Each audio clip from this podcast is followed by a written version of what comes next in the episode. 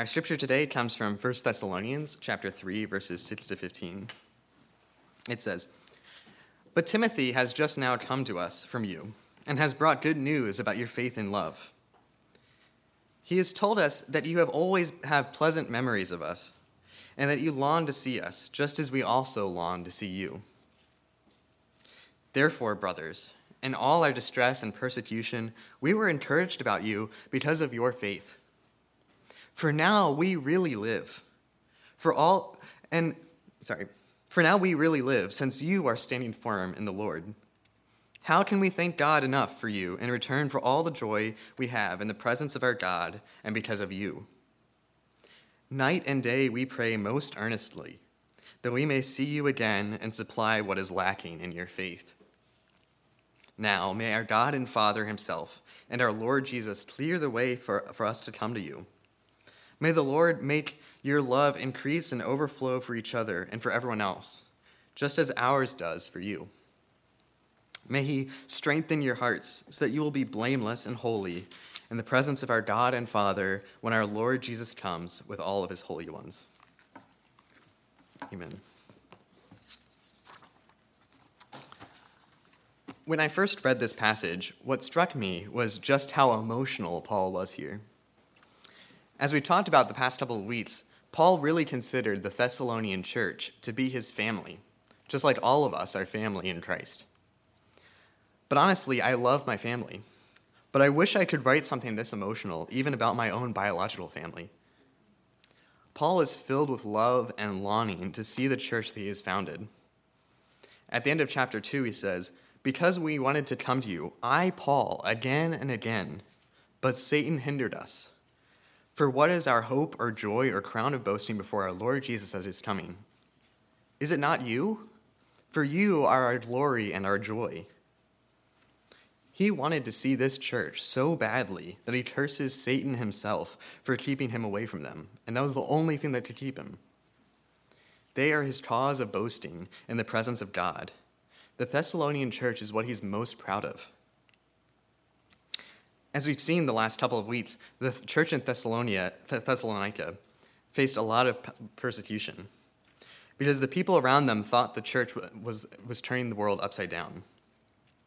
The Christians were encouraging people to give up worshiping their ancestral gods and instead worship a guy who died on the cross and faced the greatest shame in all of Roman society.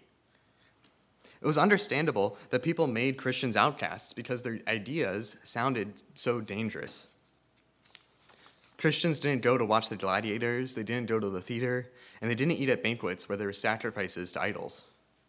And they had this particular love for slaves and the lower classes of people. It all made them a great group to blame whenever anything went wrong in society. Paul had already gotten a taste of the persecution when he was kicked out of the city by a giant riot in Thessalonica and had to hide until could, he could sneak away at night. So, what you hear in Paul's voice in this passage is this incredible relief.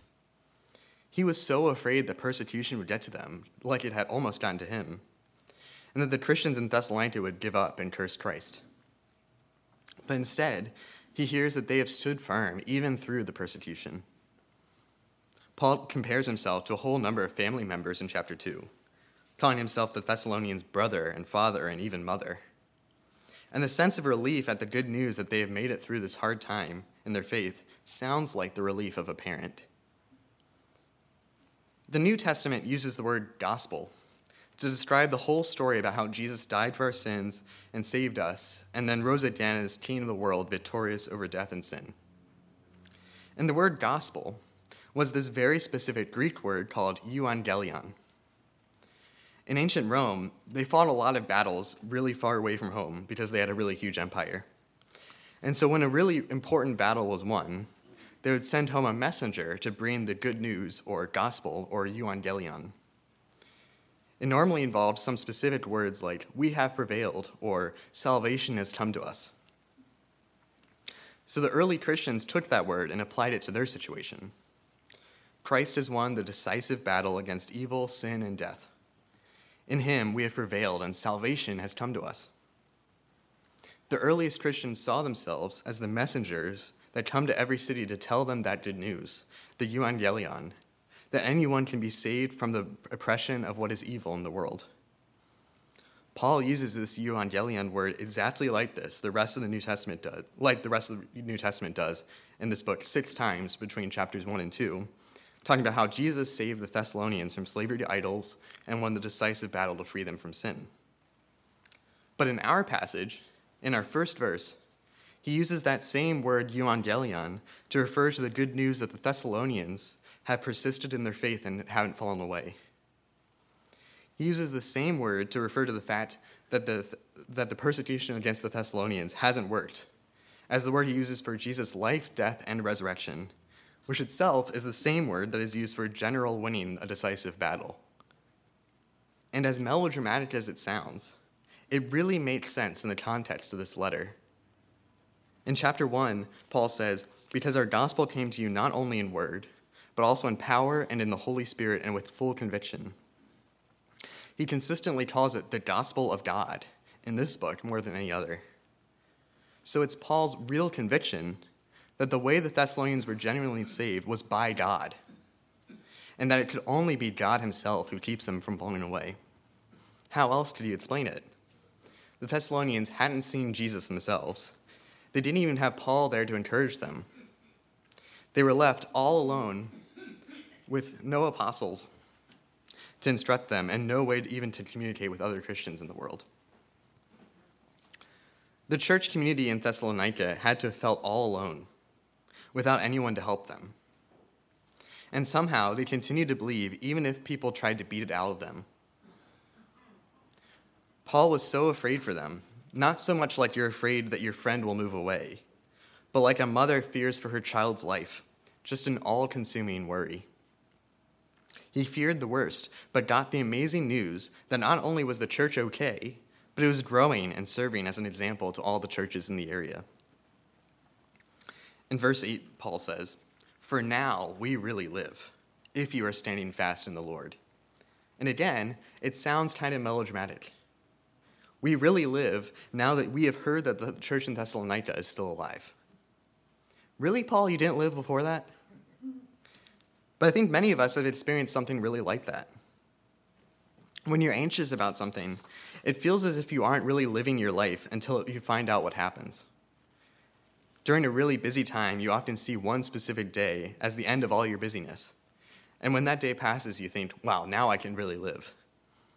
In college, there was one 48 hour period where I had to write almost all of like three research papers. And I remember thinking, I'll feel so much more alive once they're done and I see that I've passed when you care about someone a lot, hearing that they're in danger or that they're suffering might just feel like you're not truly living until you find out that they're safe. Mothers, maybe more than anyone else, can probably relate to that same feeling. Probably, Paul probably felt helpless with worry.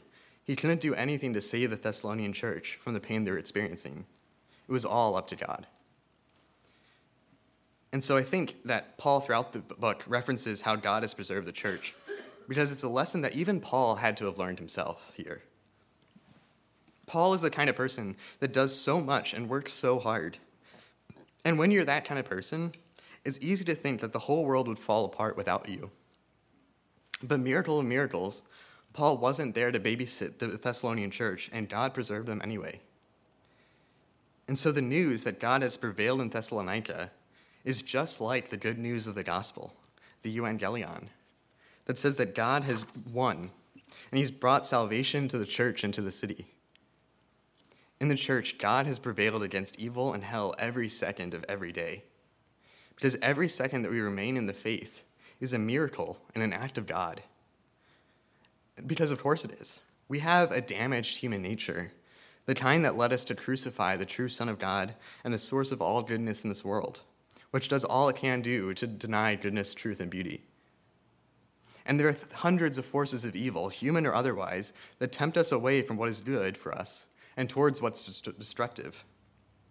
The fact that Christians remain in the faith at all, let alone during times of trials, is entirely because God is at work with us in the Holy Spirit, preserving us from falling away.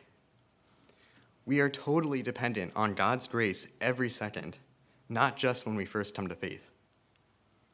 We know that's true but you never really know know whether something is really real unless you come to really depend on it. You can think that you've raised a kid right, but until they go off to the real world and you can't control them, you're not really sure.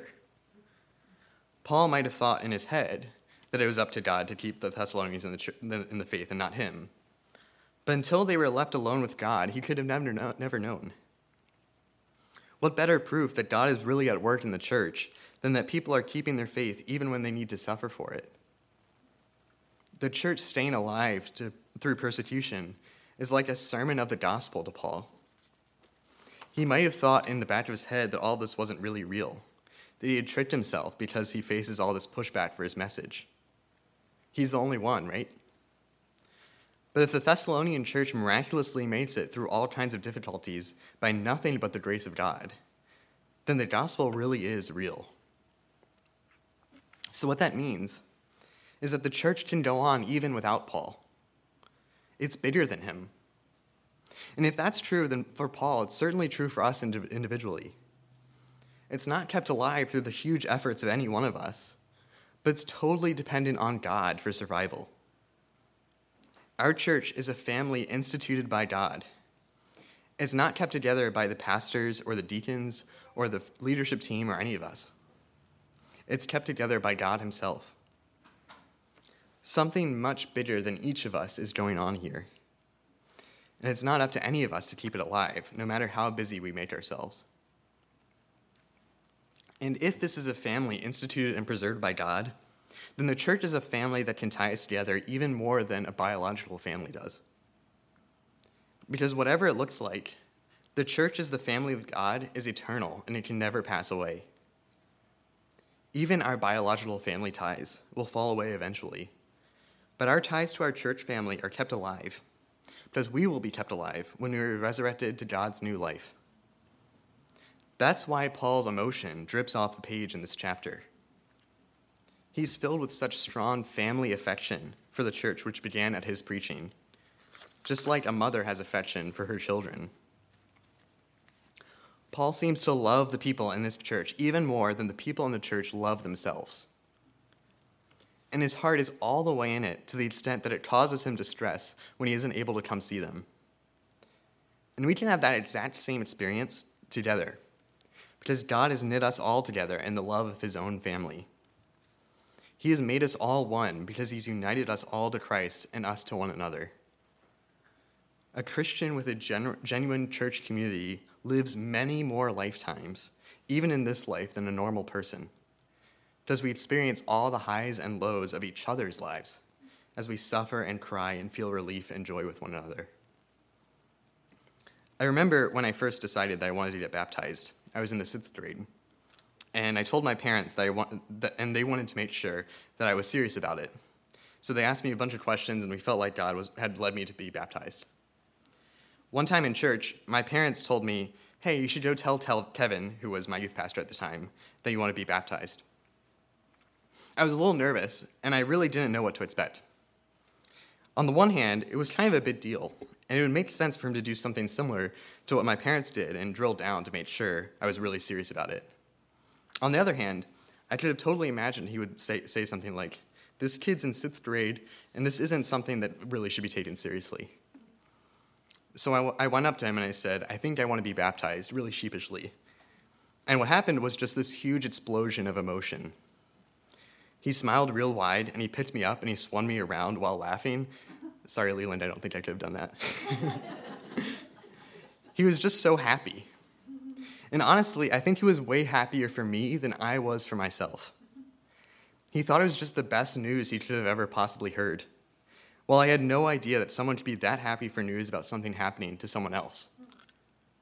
I mean, it's just me. Why get all worked up about it? I honestly think that my parents and my youth pastor loved me even more than I loved myself. Their emotions were even more wrapped up in my well being than mine were. Like, I thought baptism was a big deal, but it was even more important to them than it was to me. Maybe it's because it's Mother's Day, but I've been thinking that Paul in this passage is a lot like a mother. In fact, we've seen Paul already compare himself to a mother in 2 verse 7, chapter 2 verse 7. Really good mothers have this amazing thing about them where they seem to love their children far more than they love themselves, and even more than their children love themselves. Mothers love for their children long before their children can even conceive of the idea of themselves. It's honestly incredible. Mothers seem to live far more intense lives than the rest of us because their children just amplify every emotion. I can be happy when something good happens to me, but you can bet that my mom is even happier than I am. I can be sad when something bad happens, but I almost think that my mom is sadder. But what Paul is demonstrating for us is that this natural love that a good mother has for her children can begin to be emulated by the love of each of us for each other in the church. And this isn't a natural physical love, because how could it be? How could Paul love this church that he met with a couple days before he was violently thrown out by the authorities? How could sinners like us come to love random people we meet at the church? No, it's a love that comes directly from the Holy Spirit, the God who is love himself, who, like a mother, loved the world so much that he felt the pain and suffering of this world on the cross, even more than we ever have or ever could. God said to his people in Isaiah, Could a mother forget the nursing child at her breast? Even if she would forget, I would never forget you. That very love of God, which is greater than the best of mothers, is what binds us together as Christians. And we have the opportunity as a church to participate in that love. I like math, and one mathematical thing that I've realized from this passage is that it's inevitable that if you're in a genuine church family, that you will have a number of people who love you more than you love yourself. Because God calls us to love one another and put each other's interests before our own. So, a corollary of that, what that means is that you necessarily have a ton of people looking out for you more than you look out for you. There's a ton of people even more invested in your well being than you are. This is a wonderful thing in a time when people are lonely and think life is meaningless and, not, and have a hard time caring. You rarely see mothers that think life is meaningless and have a hard time caring. And that's because they're so consumed by a need to care for their children. It gives them purpose. But the love that God has given us in Christ and in the Holy Spirit empowers us to care for one another. We've all become brothers and sisters. We have a community to care for, a God to serve, and a world to help set right. How could life be meaningless for us? So, Christianity is not a single player game. It's not something we can really do alone. We have to be plugged into a community of believers because it can be very difficult to experience the love of God otherwise. So, as we continue on our Christian journey, make an effort to join with one another and you'll find plenty of people will be more invested with your walk in Christ than you are. And you'll never walk alone. Let's pray. God of love, we pray that you'd make your own love real to us, and that you would, it would inspire us to love one another more than we love ourselves, and that we would find others in the church who love us more than we love ourselves. In your name we pray. Amen.